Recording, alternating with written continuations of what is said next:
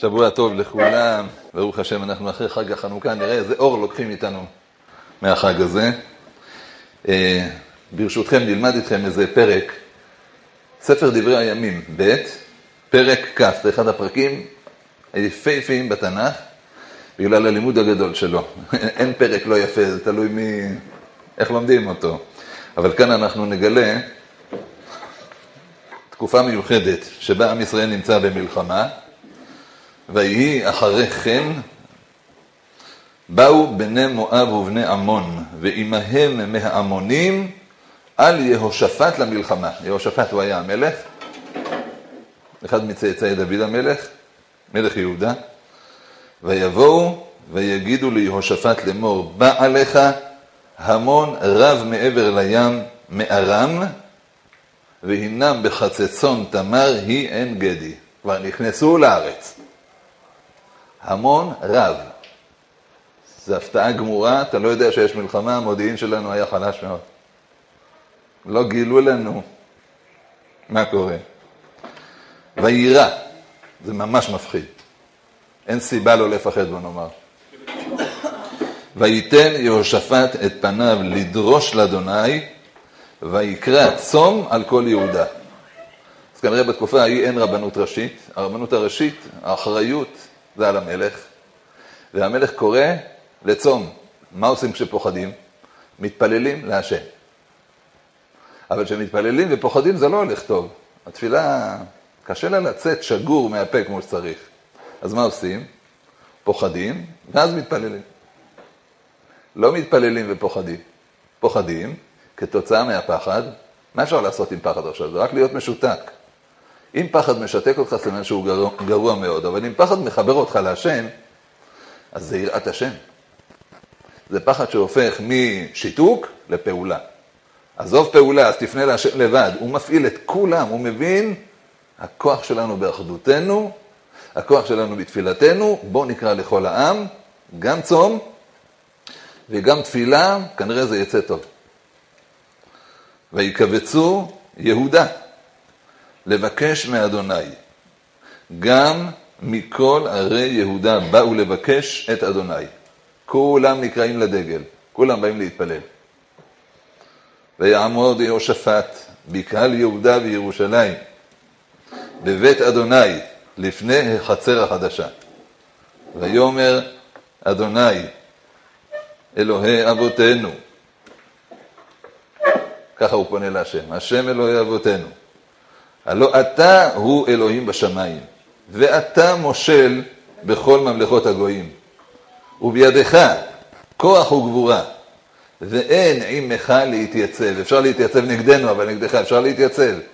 עליך אי אפשר, ריבונו של עולם. אתה מחליט, ואתה בעל כל הממלכות האלה. מי יכול לעשות לנו משהו? בקיצור, הלא אתה אלוהינו, הורשת את יושבי הארץ הזאת, מלפני עמך ישראל. מה זה הורשת בעברית של התנ"ך? גירשת. העפת מפה את כל מי שלא היה צריך. ותיתנה לזרע אברהם אוהבך לעולם. הבטחה שארץ ישראל היא שלנו, לעולם. וישבו בה, ויבנו לך בה מקדש לשמך לאמור.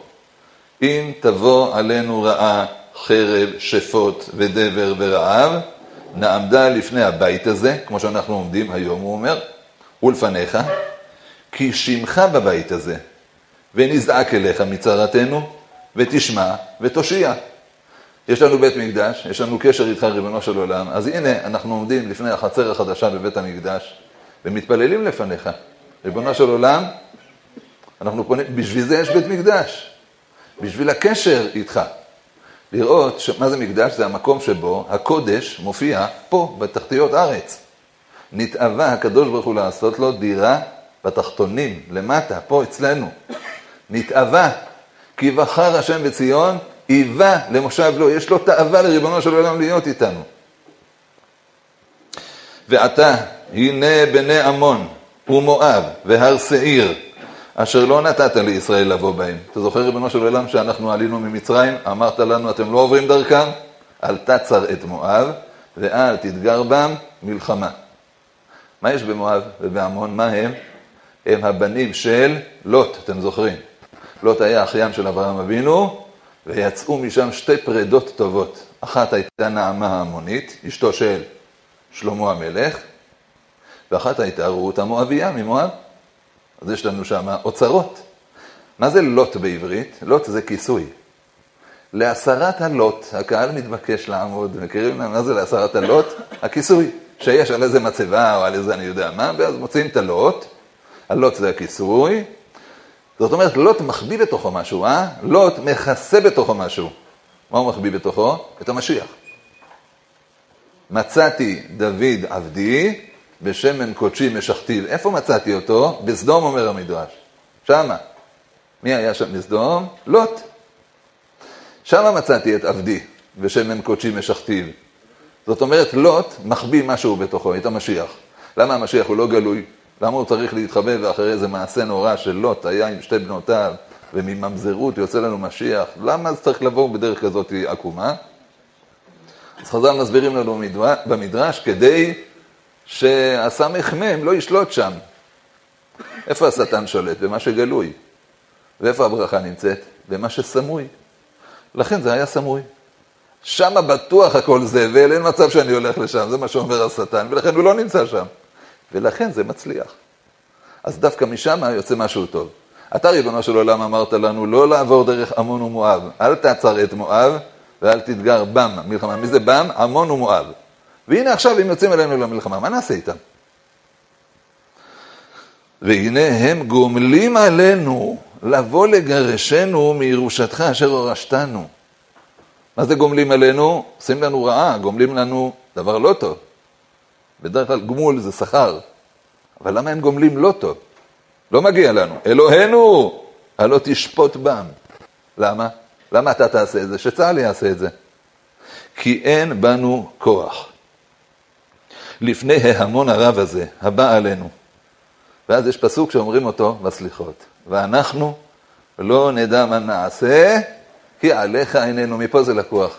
תדעו, זה לא מתהילים ולא משלי, זה מדברי הימים. ואנחנו לא נדע מה נעשה, כי עליך עינינו. אתה יודע, יש דברים שאנחנו יכולים לעשות, אנחנו נשתדל. אבל כשאתה יודע שאתה לא יכול לעשות, התקשר אליי חייל ערב שבת. הרב, אני כבר חודשיים פה. יצאתי פה ושם. היה פה תלמיד בעמית. אני, אני שמח לעשות מה שאני עושה, ואני רוצה להישאר, ואני לא אסיים את המלחמה ככה.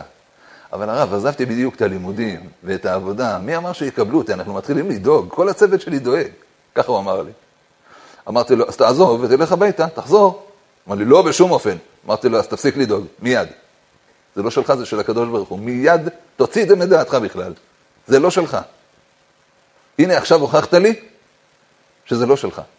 מה אתה רוצה לעשות? לחשוב על מה שקורה בבית? כשיוצאים למלחמה, לא חושבים לא על האישה, לא הילדים, לא העסקים, לא עבודה, לא כלום. אין לך שום דבר. אז מי, מי ידאג לזה? הקדוש ברוך הוא, אתה אדם מאמין. זה דבר שאתה לא יכול להשתדל בו. אתה עכשיו במלחמה, אתה עסוק בקודש הקודשים של עם ישראל. שחרר, זה לא שלך. זה נקרא להאמין. אם אתה יכול להשתדל ואתה לא עושה, זה משהו אחר. אבל אתה יכול להשתדל. פה אתה לא יכול להשתדל, אז זה, ש, זה ש, של הקדוש ברוך הוא, לא שלך. בכל אופן, כאן אנחנו מוצאים, כאן אנחנו מוצאים שאין לנו מה לעשות. לא נדע מה נעשה, כי עליך איננו. וכל יהודה עומדים לפני אדוני, גם תפם, נשיהם ובניהם. איזה מעמד יפה. המלך מתפלל, כל העם נמצא. תפם, נשיהם, כולם נמצאים. תארו לכם אספה, כל עם ישראל עכשיו אספה, וביבי נתניהו מתפלל לקדוש ברוך הוא, וככה כולם, ליד כולם, מבקש מהשם. תארו לכם שזה קורה בדורנו ממש. לא הרב הראשי לישראל, המושל, המלך הזמני. פתאום, אתה תחשבו, זו תקופה שיש בה נבואה, כן?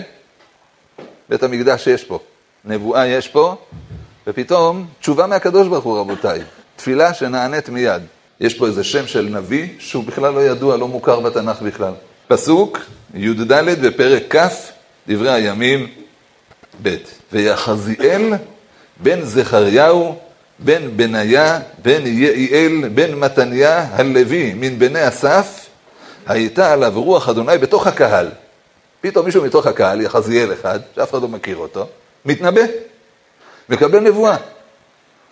הוא כנראה היה אדם ראוי, אז קיבל נבואה, מה זה הייתה עליו רוח השם? ויאמר הקשיבו כל יהודה ויושבי ירושלים. הוא, מבין שהוא לא יכול לעצור את זה אצלו, הוא חייב לפרסם את זה. נביא הכובש את נבואתו, חייב מיתה. אז נביא שמקבל נבואה, חייב להגיד אותה. הוא לא יכול להחביא אותה. מה קרה ליונה, אתם זוכרים? הוא כבש את נבואתו ויצא, הוא הסתכן.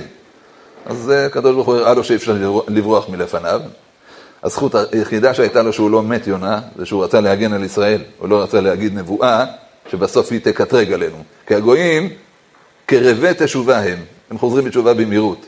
ואז זה יקטרג עלינו שאנחנו לא חוזרים בתשובה כשמחזירים אותנו הנביאים, והגויים מהר חוזרים בתשובה. אז זה יקטרג עלינו, ולכן הוא רצה לברוח מלפני השם.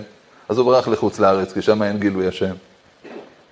בכל אופן, ויאמר הקשיבו כל יהודה ויושבי ירושלים והמלך יהושפט. תקשיב גם אתה, כבוד המלך. התפילה שלך נענתה.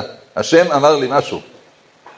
כה אמר אדוני, לכן אתם אל תיראו ואל תחתו מפני ההמון הרב הזה, כי לא לכם המלחמה, כי לאלוהים. אל תדאגו, הכל יהיה בסדר.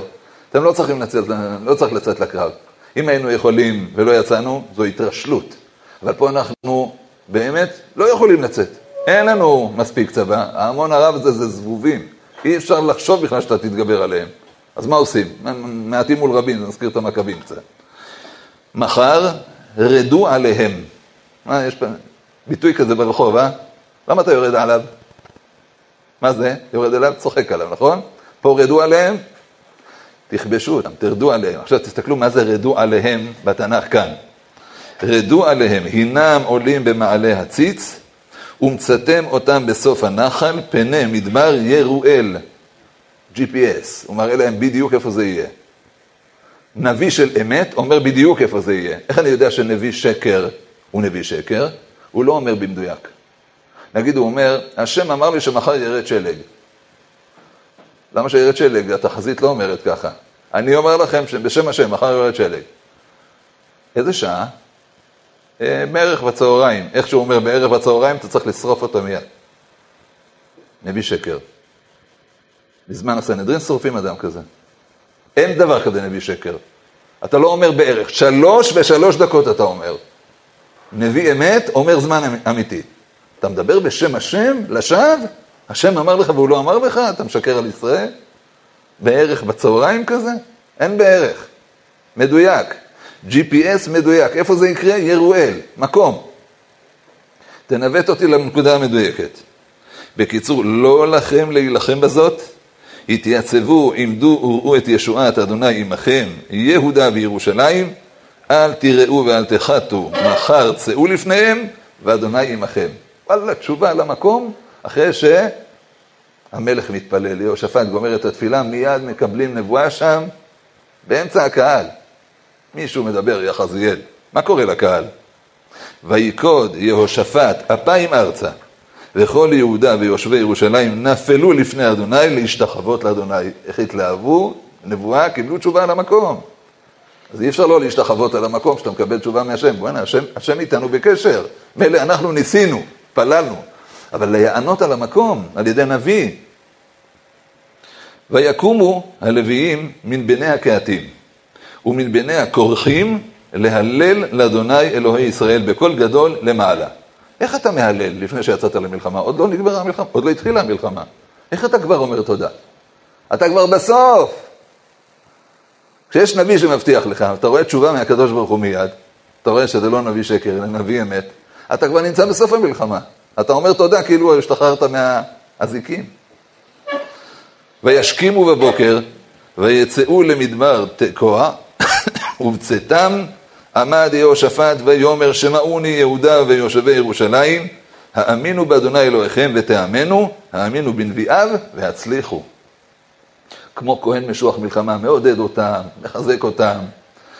ויבעץ אל העם, ויעמד משוררים לאדוני, ומהללים להדרת קודש, בצאת לפני החלוץ, החלוץ זה החיילים הראשונים, נכון? לפני החיילים הראשונים, אתה שם שם לוויים להודות להשם.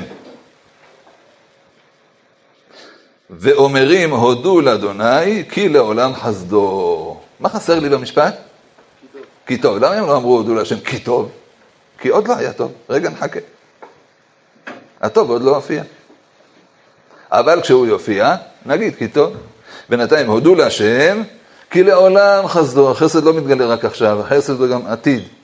עכשיו אתה במלחמה, עכשיו קשה לך, עכשיו אתה דואג, אבל חסדו זה לעולם, זה לא רק עכשיו. חסד השם מעולם ועד עולם על יראיו וצדקתו לבני בניו. החסד של הקדוש ברוך הוא נצח, הוא מעל הזמן. כי לעולם חסדו. זה לא רק יוצאים ממצרים ונגמר. ומי אמר מה יקרה אחרי זה? לעולם חסדו, תפסיק לדאוג. חסדו זה לא עכשיו, הקדוש ברוך הוא לא מצומצם. לא ב... אין לו בעיה של תזרימים, לא של מזומנים, ולא של חסד, ולא של טובה וברכה. הקדוש ברוך הוא זה נצח, אל תדאג, הופעה אלוקית היא הופעה של נצח. בקיצור רבותיי, ובעת החלו ברינה ותהילה נתן אדוני מערבים על בני עמון, מואב והר שעיר הבאים ליהודה וינגפו. ויעמדו בני עמון ומואב על יושבי הר שעיר לאחרים ולהשמיד, וככלותם ביושבי שעיר, עזרו איש ברעהו למשחית. מה עשה הקדוש ברוך הוא? עשה להם מערב. בני שעיר באו לעשות מערב למואב ועמון, מואב ועמון התחילו לירות על אנשי שעיר, הרגו אותם, ואחרי שהם גמרו להרוג את אנשי שעיר, הרגו את עצמם, בינם לבין עצמם דוץ. בקיצור, עשו לנו את המלאכה. אנחנו צופים מהצד, מהטריבונה כזה, מה שחסר זה רק מחיאות כפיים ולהניף דגלים, ולהגיד הפועל באר שבע קדימה. אתה מבסוט, הקדוש ברוך הוא עשה לך את המלחמה, זה ממש השם יילחם לכם ואתם תחרישו. מדהים. בקיצור, ויעמדו בני עמון ומואב על יושבי הר שעיר להחרים ולהשמיד. וככלותם ביושבי שעיר עזרו איש ברעהו למשחית. השחיתו והרגו אחד את השני. ויהודה בא על המצפה למדבר, ויפנו אל ההמון, והנם פגרים נופלים ארצה ואין פלטה. מסתכלים מלמעלה, ורואים מחזה מדהים, כולם מתו. הרגו אחד את השני. ויבוא יהושפט ועמו, מה הם עשו? לבוז את שללם. וימצאו בהם לרוב ורכוש ופגרים וכלי חמודות, וינצלו להם לאין מסע. ויהיו ימים שלושה בוזזים את השלל כי רב הוא. לוקח חמורים, חוזר, לוקח מלא, מלא שלל הם השאירו שם. מה נשאר לנו? לאסוף את הברכה שנתן הקדוש ברוך הוא, שלל, מלא שלל. שלושה ימים לא מפסיקים. זה מה שנשאר. לא רק לא יצאנו למלחמה, לא מת מאיתנו אף אחד, הרגו אחד את השני, ולקחנו משם את כל מה שאפשר היה. בקיצור, ביום הרביעי נקהלו לעמק ברכה. כי שם ברכו את אדוני. על כן קראו את שם המקום ההוא, עמק ברכה עד היום. עד היום. וישובו כל איש יהודה וירושלים ויהושפט בראשם, לשוב אל ירושלים בשמחה, כי שימחם אדוני מאויביהם. ויבואו ירושלים בנבלים וכינורות ובחצוצרות אל בית אדוני, ויהי פחד אלוהים על כל ממלכות הארצות בשומעם, כי נלחם אדוני עם אויבי ישראל, ותשקוט מלכות יהושפט וינח לו אלוהיו מסביב. פרק מדהים. הלוואי יתקיים בנו ממש. תראו איזה יופי זה. אתה מתפלל להשם, נענה מיד. צום, תפילה, הציבור ממושמע, הציבור אוהב את המלך, הציבור קשור ליראת שמיים. מתפללים, נענים, והקדוש ברוך הוא נלחם לנו. וזה פלא עצום. היום, אחרי גלות של אלפיים שנה, שהתרגלנו להגיד כשיהודי נהרג, השם ייקום דמו, היום אתה יכול להגיד צה"ל ייקום דמו, לא אמר רק השם. גם אנחנו יכולים לקום דמו. זה לא היה אלפיים שנה, תקשיבו, זה ממש... אנחנו לא מבינים איזה מעמד אנחנו. זה שיש לך חייל שעובר לידך, זה נס הניסים. אימא שלי באה מטורקיה לפני ארבעים ושנים, היא אומרת לי, חייל בטורקיה זה הדבר הכי מבוזה. אם הוא ראשון בתור לקולנוע, שמים אותו בסוף, מיד. זורקים עליהם אבנים מה, מהבתים. הדבר הכי מבוזה שיש בטורקיה זה חייל. לא יודע, היא אומרת לי, פה רואים חייל, מנשקים אותו. ראיתי פעם זקנה מרוקאית, מנשקת חייל. מאיפה אני מכיר אותך בכלל? מה את נוגעת בי? הוא אומר לה. היא אומרת לו, אתה חייל, זה קדוש. הוא נבהל מהעוצמה שהוא לא הבין מה הוא בכלל בשבילה. חייל. מה, אלפיים שנה לא ראינו חיילים שלנו. לפני שמונים שנה ראית חייל, קראו לו סטפן, קראו לו אייכמן, קראו לו היטלר. זה החייל שראית, אנשי אס אס. היום החייל זה הבן שלך. זה אח שלך הגדול, זה הנכד. קוראים לו מושיקו, אברי מלא, ברק. קוראים לו בשם עברי. מדהים. בא לו לחלום, אנחנו בתוך חלום ממש, פשוטו כמשמעו, ושוב השם שיבת ציון היינו, כחולמים, זה ממש חלום. אתה נמצא בתוך סרט שלא תיארת לעצמך, זה, אתה, זה התפילות של הסבתות שלך. הן מתגשמות בימים שלנו. חזק מאוד, תדעו לכם, אנחנו ממש במעמד שקשה להכיר אותו. כל הספר הזה זה מעמד אמוני יוצא מן הכלל. תראו, אני לא יודע מתי התפילה תפעל, אבל להתפלל זה החיוב שלנו אל השם, זה ההשתדלות שלנו. זה מה אנחנו יכולים לעשות. עד איפה שאתה יכול, עד איפה שידך מגעת, שמה תהיה. השאלה רק איך ניגשים לכל דבר כזה. איך ניגשים לחיים שלך, איך ניגשים לדברים שאתה אמור להתמודד איתם בחיים שלך, ואפשר היה להיות פה הכי מסכן בעולם שיש. יהושפט היה שומע את הבשורה הזאת, יש מלכים שהתאבדו. שומעים דברים כאלה, מתאבדים על המקום. אצל מלכים הגויים, אין לך ספק שאתה ודאי מפסיד במלחמה, הוא יורה בעצמו. ושמישהו אחר ייקח את הפיקוד, או שאנשים יברחו וזהו, זה לא מעניין אותם מהמשך. פה, מה זאת אומרת? יש לי אחריות, אני מלך ישראל. לא ייתכן שהשם לא איתנו. זה חלק מהאמונה שלנו, זה בילד אין בתוך הנשמה. ואז מה קורה? אתה מתעודד, אתה לא יודע מה יהיה בסוף. אתה פוחד, זה הכי טבעי. התנ"ך מספר סיפור מאוד אותי, וירא. אבל זה לא יראה שמשתקת אותי, וירא, ואז מה עושים? לוקחים אחריות. חבר'ה, כולם באים לעמק, לחצר החדשה של בית המקדש, אנחנו חייבים להתפלל. אני מבקש מכולם, כל מי שיכול יצום, אנחנו צמים ומתפללים להשם. והוא מתפלל בקול רם ליד כולם, מפעיל אותם, מזכך אותם, פונה אל השם במעמד כולם, טף, נשים, גברים, ופתאום ככה נשלחת נבואה לאותו יחזיאל, איזה ברכה ענקית, איזה דבר נפלא זה. אני רוצה לספר לכם משהו שבאמצעותו אני רוצה להסביר איך אדם ניגש למשימות בחיים שלו שהוא נתקל בהן, שאפשר שהוא ייתקל בהן וכולי. וחלק מאמונה זה להתגבר על הקושי הזה. בואו ניתן דוגמה. אני, אני מספר לכם עכשיו על uh, אחד מראשי הערים בארץ, שביקשו להיפגש איתו אגודה של נכים. Uh, ראש העיר אמר להם, הוא היה ראש עיר חדש, הוא נבחר אחרי הבחירות, הוא אמר שהיה חדש, והוא אמר להם, כמה אתם תהיו בבקשה? אז ראש האגודה אמר לו, אנחנו נהיה 25 נכים. והוא אמר, טוב, בסדר גמור, אבל שזה יהיה בדוק, כן, 25, אני רוצה להכין לכם מקומות לשבת. שלא ישבו סתם, מקומות לנכים, מקומות קצת רחבים יותר. לכיסא גלגלים, כל אחד עם העניין שלו.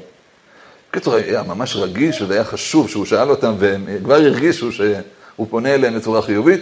בקיצור, הם התאספו בחדר גדול, שולחן בחטא כזאת, והם מתאספים ככה כל הנכים וכולי, וראש אגודת הנכים קראו לו ערן, הוא רצה, הוא רצה אה, לפתוח את הערב, וראש העיר אמר לו, סליחה, אתה לא יושב ראש האגודה היום, זה אני היושב ראש, אני אפתח את הערב. אתה בפגישות ביניכם, אתה תהיה היושב ראש, היום אני היושב ראש. אמר לו, טוב, בסדר. ואז הוא אמר, תקשיב, אני לא נותן לך בכוונה, אני, אני לא רוצה שאתה תפתח, כי אני רוצה לכבד את כולם. כל מי שהגיע לפה, הרי הוא בא לפה עם איזושהי טענה. הנכים רוצים לדבר עם ראש העיר כי הם רוצים שהוא יסגור כמה פינות שהן לא טובות בעיר. אז הוא רוצה שכולם ידברו. אבל אי אפשר לדבר יותר מדי, אני מבקש דקה וחצי כל אחד, יש פה 25 נכים, אי אפשר לקחת פה את הזמן, יש לי מפגשים נוספים, אומר ראש העיר. אה, תגיד לי את השם שלך ותגיד לי טענה שיש לך פה בעיר. היושב ראש חיכה לדבר בשמם והוא לא נתן לו לדבר, הוא ממש אה, סגר אותו. הוא חיכה ככה, הוא היה כולו מוכן. הוא... ערן, אתה לא מדבר. בקיצור, איך קוראים לך? הוא אומר לי, לי קוראים שמוליק, ואני רוצה לומר לך שאני גר ליד מחסני השוק בעיר, ואין שם מוט אחיזה לנכים, נפלתי כבר פעמיים שם, אני אשמח אם תסדר את זה. כמו שאתם שומעים אותי, ככה הוא דיבר. בניחותא, הוא לא נשמע להתלונן, אבל מפריע לו משהו, והוא ביקש, אם אפשר לסגור את הפינה הזאת. ראש העיר כותב, לא אומר כלום, תודה רבה, הלאה, הבא בתור. הבא בתור קראו לו מוטי, והבא בתור קראו לו מרדכי, לא משנה מה, וכל אחד ככה עם השמות, אבל כולם, בלי יוצא מן הכלל, מה זה העיר הזאת? מה זה הבלטות ההפוכות האלה? אני בדרך למוסד לביטוח לאומי, נפלתי פעמיים, יש שם בלטות הפוכות, מה זה הדבר הזה? בטענות עם חצי צעקה. ואחד מדביק את השני כזה, השלישי, הרביעי, כולל היושב ראש. עכשיו, הם נכים ברמה קשה, כאילו אחד בלי רגל, בלי שתי ידיים, כל מיני כאלה, כן? דברים שהשם יעזור. לא היה נעים לראות את זה, ולכן הוא הקשיב בשקט, הוא לא ענה להם. אבל בסוף, אחרי שכולם טענו את הטענות שלהם, וכל אחד הסביר בצעקות ובבכי כזה, ב... כאילו מואסים בעיר שהם נמצאים בה, בטענה כזאת. לא היה נעים לשמוע. ראש העיר אמר, הקשבתי לכולכם, יש מישהו שלא הקשבתי לו? הקשבתי לכולם, אני רואה, בסדר. אני מבקש ממך, שמוליק הראשון, לסכם לנו מה פחות או יותר היית רוצה שיהיה פה. ערן מאוד נפגע, היושב ראש. סליחה, אני היושב ראש, אני יכול לסכם? הוא אומר, אה, אתה לא תסכם היום. אמרתי לך שאתה יושב ראש בעניינים אחרים, היום אני אהיה יושב ראש ואתה לא תסכם, אני רוצה את שמוליק. וערן מתעקש, הוא אומר לו, אבל אני היושב ראש, אני רוצה לסכם. ראש העיר אומר לו, אתה לא רוצה לדעת למה אני לא נותן לך לסכם. הוא אומר לו, אתה יכול לדבר חופשי, תגיד לי למה. הוא אומר לו, כי אתה בכיין, לא נעים לי לשמוע אותך. ייבש אותו. זהו, רצית לשמוע? הנה, שמעת, אתה בכיין. גם שמוליק הוא נכה, אבל הוא לא התבכיין. אני יכול לשמוע אותו בבקשה? היה שקט, הס מוחלט, ושמוליק לא דיבר. כי הוא לא, הוא לא ידע איך לסכם. שמוליק, אתה לא חייב לדבר, זה בסדר, אבל אם אתה רוצה, היה לי נעים לשמוע אותך מאוד. אני רוצה להגיד לכם, אה, גבירותיי ורבותיי, הנכים היושבים פה, אימא שלי נכה 100 אחוז, הוא אמר להם. יש לי רגישות לנכים 150 אחוז. אימא שלי נכה 100 אחוז, מעולם לא שמעתי אותה מתלוננת כמו שהתבכיינתם עכשיו. רבותיי, אתם נכים, אתם לא מסכנים. תגידי, אתה משלם מיסים? כן. אז מגיע לך שאני אדאג לך, למה אתה מתבכיין? רק תבקש. שמוליק פשוט ביקש, גם לא אין שתי רגליים כמו לך, למה אתה התבכיינת והוא לא? כי הוא פשוט לא בכיין. אבל אתם מסכנים, אנחנו נכים, תדאגו לנו. אתם נכים, אתם לא מסכנים. אתה בחרת להיות בלי שתי ידיים? אז אל תתבכיין, מגיע לך שאני אדאג לך. אני אדאג לך יותר ממה שחשבת. תדעו לכם, אני כיבדתי אתכם, ואני רשמתי את כל מה ש... ואני יודע את כל מה שכתבתי. כבר בדקתי את זה. יש עוד 50 מקומות שלא ציינתם, ואני גם להם אדאג. אני ראש עיר של נכים, של עולים חדשים, של זקנים, של צעירים, של כל מיני. אני רוצה לדאוג לכולם כי מגיע להם, אבל אל תתבכיינו, אתם גיבורים איך שאתם מתמודדים. אבל אתם לא מסכנים, תצאו מהראש הזה. מה הוא עשה להם באותו, אני חייב להגיד לכם, הם מחאו לו כפיים סוערות למי שהיה כפיים. אני חייב לומר לכם, אחד מהם אמר לו, פעם ראשונה שמישהו נותן לנו בראש, אולי הגיע הזמן שנקבל בראש, שנדע אולי להתבונן קצת אחרת על זה, אנחנו לא מסכנים, אנחנו נכים. אז הוא אמר, אני מציע לכם לצאת עם שלט, אנחנו נכים, אנחנו לא מסכנים. אתה לא בחרת בזה, אבל לאור המצב עכשיו, אל תתייאש. זה המצב? איך אני אתמודד עם זה הכי טוב שיש? שמוליק לא התבכיין, הוא דיבר יפה. ולכן היה לי כיף לשמוע אותך. אני יודע שאתה נכה, אני יודע שאתה סובל, אבל אתה לא בכיין. את השיעור הזה העברתי לפני תלמידים שלי בבית ספר. אחד מהתלמידים אמר לי, אני רוצה לש... לשתף. אני לא חושב שמישהו בכיתה יודע את המצב שלי, אני רוצה לשתף. אני מתאר לעצמי שכל מי שחוזר הביתה כאן מהבית ספר, אימא שלו מכינה לו ארוחת צהריים. נכון? אמרתי, חבר'ה, זה נכון? אימא של כולם מכינה ארוחת צהריים? אמרו לי, כן. הוא אומר, אימא שלי מזריקה סמים, לא מכינה לי ארוחת צהריים. אני נכנס הביתה, היא יושבת במרפסת עם פרצוף תשעה באב, יושבת על הרצפה ומזריקה. אני לא מסכן? ככה הוא שאל אותי ליד כולם. אמרתי לו, וואו, תקשיב, זה מצב, מה זה מורכב? נראה לי שאצלך המשימה היא הפוכה. נראה לי שאימא שלך מחכה לך, ואתה המושיע שלה. לא, כי האופציה השנייה זה לבכות עד 120, למה זכיתי לאימא כזאת? אבל אני תוהה למה אימא שלך זכתה לבן כזה. ואולי תהפוך את החיים שלך טיפה, תשנה אותם, ותפסיק לחשוב שאתה מסכן. לא, כי אתה יכול להסכים, אתה יכול להיות מסכן, אין בעיה עם זה, אתה לא חייב להקשיב לי. אתה יכול להיות מסכן, אבל אני רואה שהתוצאה לא תהיה משהו. התוצאה תהיה שאתה תמשיך לחזור הביתה, וגם אתה תהיה עם פרצוף תשעה באב, כי יש לך אימא כזאת, אבל אולי היא מחכה לגואל שלה, והקדוש ברוך הוא נתן לך הזדמנות להיות הגואל שלה. אז אולי תשחרר אותה מהמצב, קח אותה קצת לטיפולים, לגמילה, אולי אתה תוציא אותה מזה. שמע, אתה בן 15, אתה לא ילד קטן. מה אתה אומר? הוא בכה את החיים שלו שם, אבל אימא שלו היום גמולה מסמים, בזכותו. הוא הפך לה את החיים. הוא החליט להפסיק להיות מסכן. מה הוא עשה? הגואל. הוא לקח את אימא שלו לטיפולים, וגאל אותה מהסמים. אימא שלו היום מכינה ארוחת צהריים טעימה מאוד. כי הוא החליט לא להיות מסכן. זאת החלטה של בן אדם איך להסתכל על החיים. באותה כיתה, אומר לי מישהו, לי יש אח תסמונת דאון. אני שונא אותו? אמרתי לו, תראה, אני, אני לא מאמין שהוא עשה לך פעם משהו, למה לשנוא בן אדם? מה, הוא היטלר? לדעתי לא שונאים. אולי אתה כועס על איזה מצב שיש בגלל זה, אתה לא שונא אותו. הוא אומר, תקשיב, אימא שלי מטפלת רק בו, ואנחנו ארבעה אחים, היא פשוט מזניחה אותנו. אמרתי לו, אימא שלך זקוקה להדרכה הורית, מה עושים במצב כזה? אבל היא בהחלט מסכנה. תקשיב, יוצאתי איתו החוצה לטייל? הוא אומר לי, לא. אמרתי לו, כנראה היא מתביישת, נכון? הוא אומר לי, כן. אז מה יש לך לשנוא אותו? לא הבנתי, מה זה קשור לשנוא אותו? אמרתי לו, אתה פשוט בחרת להסתכל על החיים שלך דרך הפריזמה של עצמך. אני המרכז, אליי לא מתייחסים, אני מסכן. ואתה יכול להגיד, אמא, תקשיבי, אני היום מכין ארוחת ערב, תטפלי בו בשקט. אמא, תקשיבי, תכיני לנו ארוחת ערב, כי אנחנו מאוד רוצים את הארוחה שלך, אני אקלח את האח שלי. אתה יכול לעשות את זה? אמר לי, כן. אמרתי לו, אתה תהפוך את החיים שלך, אתה יודע, אתה לא תהיה מסכן יותר. אתה פשוט תבין, זה המצב, זו המתנה הכי גדולה שקיבלת, האתגר הכי מתוק שקיבלת מהקדוש ברוך הוא, ותהפוך את החיים שלך. כי אחרת, אתה תמשיך להתלונן, לשנוא אותו, ואתה לא תגדל, אתה תהיה פשוט קטן ומעוך. במקום להיות גדול, במקום להיות מאוברר, במקום להגיד, לא ייתכן שהמצב הזה הוא המכה שלי, זו המתנה שלי. תהפוך את החיים שלך, זה אתה בוחר, ואם לא, אתה תהיה מסכן. ואם תהיה מסכן, אתה תהיה צודק כל החיים, אבל אבוד. אם אתה ככה תתייחס לאח שלך, לא תוכל להתחתן. כי מי תרצה להתחתן עם מישהו שיש לו אח כזה, ואתה מציג את זה כזה, אני מסכן, יש לי אח כזה, מה אני אעשה? אולי ייוולד לנו בן כזה, עזוב, אני לא רוצה.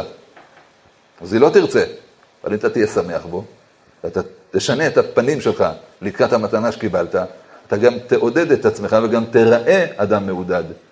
אז אתה תוכל גם להתחתן בקלות, אתה לא תהיה באמת מסכן.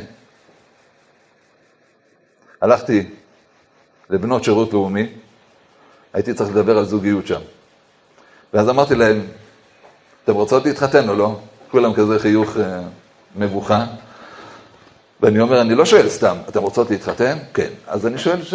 סתמי, את רוצה להגיד לי למה את רוצה להתחתן? אני בת 20 אולי, כל הכיתה שלי כבר התחתנה, יש לי חברות עם שני ילדים, בת 20. אמרתי לה, אז את מתחתנת? כי הם התחתנו? בגלל זה את רוצה להתחתן? היא אמרת לי, כן. אמרתי לה, שאלת אם טוב להם? אז היא צחקה ממש, והיא אמרה לי, אני בקשר עם שלוש חברות שלי, שתיים רוצות להתגרש, ואחת מרגישה אבודה בגלל שיש לה ילדים, והיא לא יודעת מה לעשות עם זה, היא, ממש, היא אומרת לי, מה אני עושה בגיל 20 עם חיתולים? מה? לא נהניתי מהעולם, לא עבדתי, לא זה, לא יצאתי לחיים, אני כבר אימא, אני חנוכה. אמרתי לה, אז לא טוב להם, אז למה את רוצה להתחתן? זאת אומרת, חשבתי טוב להם, אם טוב להם ואת רוצה להתחתן, הבנתי, אבל למה להתחתן כשלא טוב להם?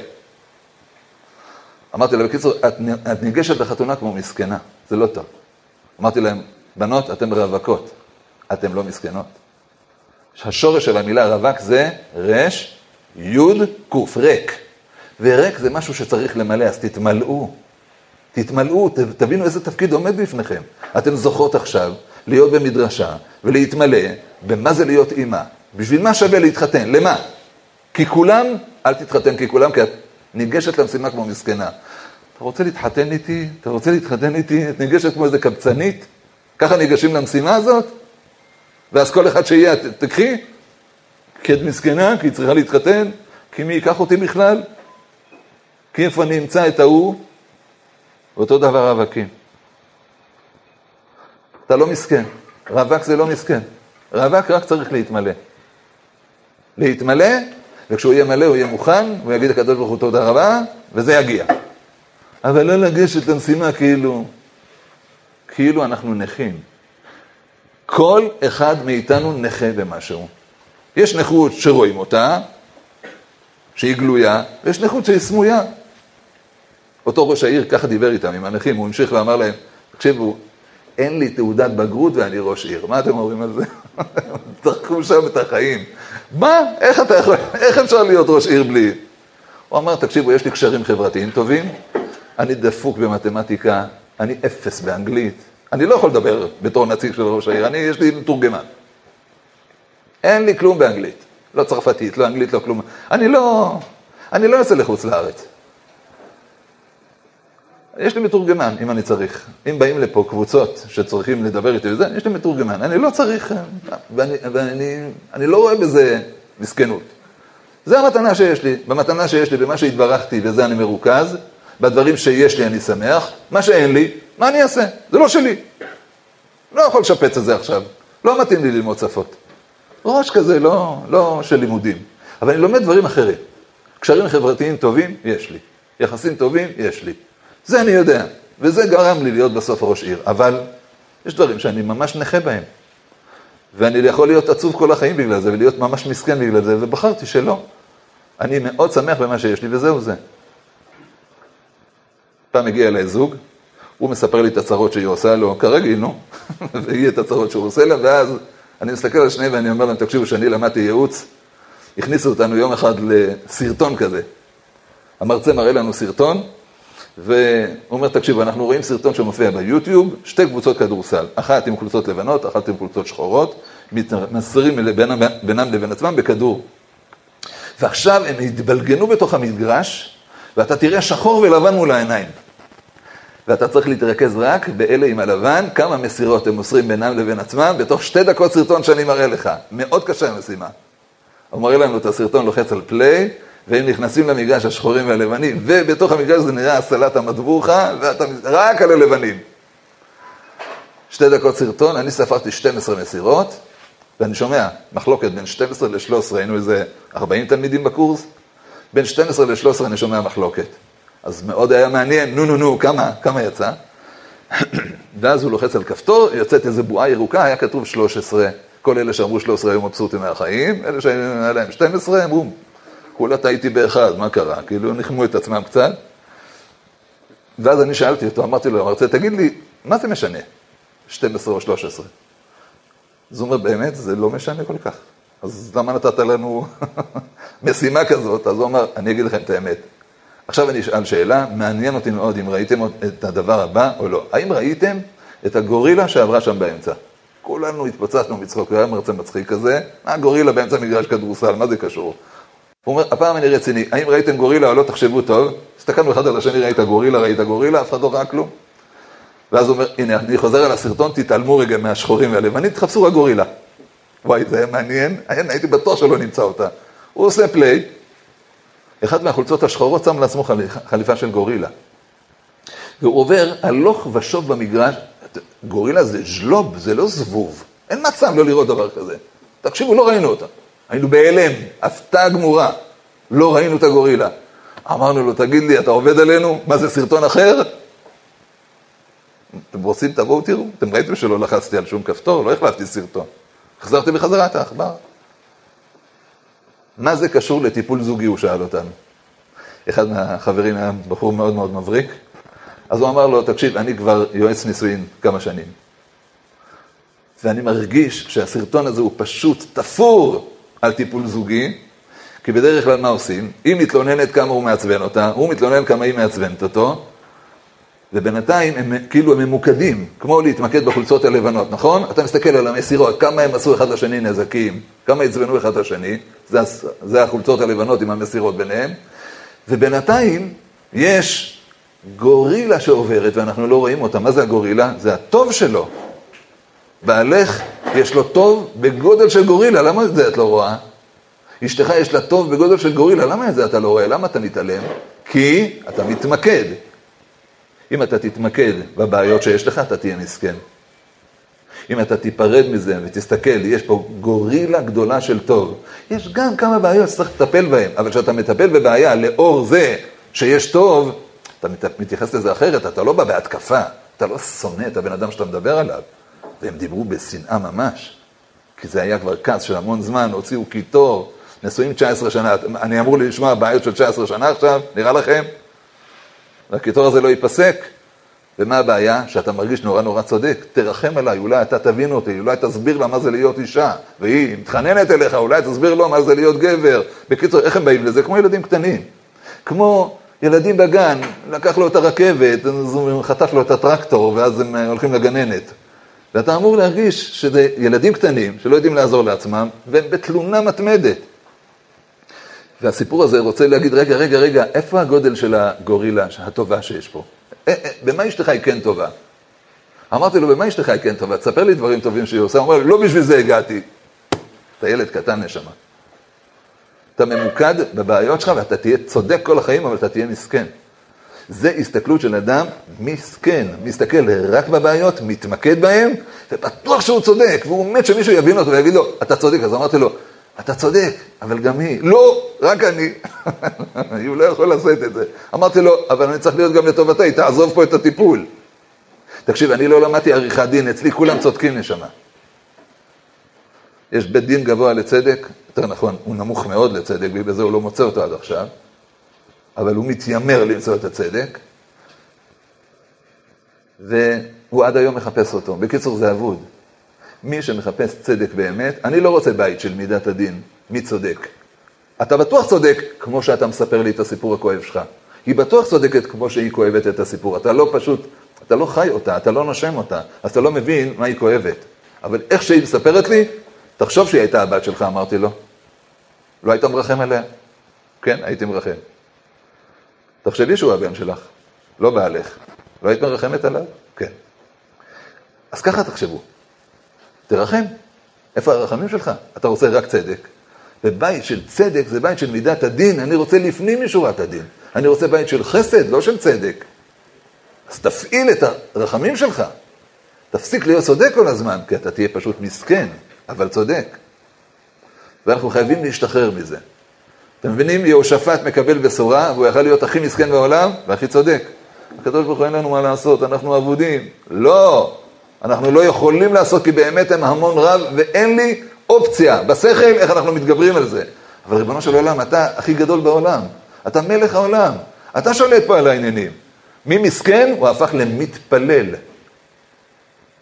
וכשאתה מתפלל, אתה מתפלל בהכנעה. זה לא שלי, זה שלך. אבל אתה לא מסכן, אתה לא מוריד את הראש ואומר, נכון, אנחנו אבודים וגמרנו, נכון, אין סיכוי. כל מצב בחיים שלנו, הוא מאפשר לנו פשוט לגדול. במקום לראות באשתך, במורה שלך, ברב שלך, בהורים שלך, בילדים שלכם, לא משנה מה, בעיה, תראה בזה מה השם אלוהיך שואל מעמך. מה הוא רוצה לגדל אותך? ואז פתאום אתה מתרומם ומגיע לגבהים כאלה שאתה אומר, אופס, במקום שזה יפיל אותי, תפסתי את הנקודה, התבוננתי בטוב, וטיפלתי בה באמת וצמחתי ממנה. צמחנו ממנה. אז אנחנו לא מסכנים.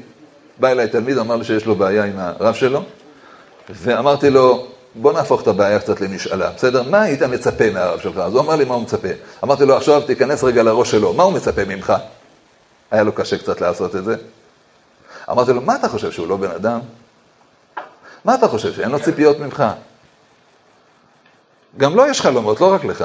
אתה רוצה שהוא יתנהג אליך אחת, שתיים, שלוש. הוא מורה לשלושים תלמידים, ויש לו תעסוקה של שלושים, פלוס נשוי, ילדים, בן להורים שלו, שכן לשכנים שלו, חבר לחברים שלו, הוא עוד כמה אנשים, אל תדאג. הוא לא לבד, תחשוב גם בראש שלו, מה הוא מצפה ממך. יש לו גם ציפיות ממך. יופי. ניסית לחשוב? כן. יופי, עכשיו אתה מסוגל לדבר איתו על זה? הוא אומר לי, לא. אמרתי לו, אז אולי, כן. אם אתה מסדר את הראש ואתה יודע מה אתה רוצה, תסדר את הראש וגם את הפה, וזה יעזור לך לדבר איתו. אבל אם לא תדבר, אתה תכעס, ותהיה צודק, ותהיה מה? מסכן. שתחרר מזה, אתה לא מסכן באמת. תקשיבו, זה היה פלא פלאים, הוא סיפר לי את היום שאחרי. הוא דיבר איתו. פתאום הוא גילה איזה אבא רחמן כזה, ולא איזה מורה רק שדורש דרישות. הוא גילה שיש עם מי לדבר, יש לו לב. הוא גילה שהוא בן אדם. שתו ביחד כוס תה, הוא חיבק אותו בסוף, הוא כיבד אותו, ובסוף יצא קשר מדהים ביניהם. דיבור זה דבר מאוד מאוד מקרב, אבל הגישה, אתה לא בא לדבר כמו איזה מסכן, אתה בא לדבר כמו אדם שיש לו בעיה, צריך לטפל בה. תסביר מה הדרישות שלך, מה הבעיה שלך, מה אתה מצפה, מתי אתה שמח, מתי קשה לך, תדבר. פתאום זה משתחרר, פתאום זה מעודד, פתאום משיגים, הישגים רציניים, הישגים טובים. אני חייב לומר לכם, שאם אנחנו נסתכל על המצב שלנו כמצב אבוד, אז הקדוש ברוך הוא מפיל עלינו, במרכאות, מלחמה, כדי להסביר מי אנחנו באמת. והמילה מלחמה זה לשון הלחמה. פתאום מרגישים מי אנחנו באמת. עד לפני המלחמה, מסתכלים אחד על השני ואומרים, תגיד לי, מה יהיה פה? אנחנו נפגשנו יום לפני המלחמה, ליל השנה רבה. יום לפני שזה, שהטבח יצא לפועל, יימח שמם וזכרם. ו, ותדעו לכם, שמה שקורה לפני המלחמה זה שלטים, ימין נגד שמאל. וברגע שנפתחת המלחמה, המחיצות יורדות, וכולם בדרך לכיסופים. כי נחשפים ממש אחד לשני, רק לא יודעים את זה. חושבים שכל אחד עומד, מלחמה, עניינים. נראה את זה. שכחתי שאני מחובר. סליחה, מחילה.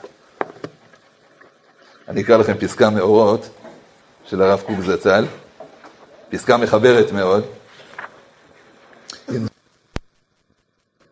אורות התחייה, פסקה כ"ה, סמוך לעקבא דמשיחא, מתרבה סגולת האחדות באומה, המעשים הטובים והדעות והאור האלוהי הנמצאים בצדיקים, פועלים על קדושת הכלל יותר מבשאר הזמנים.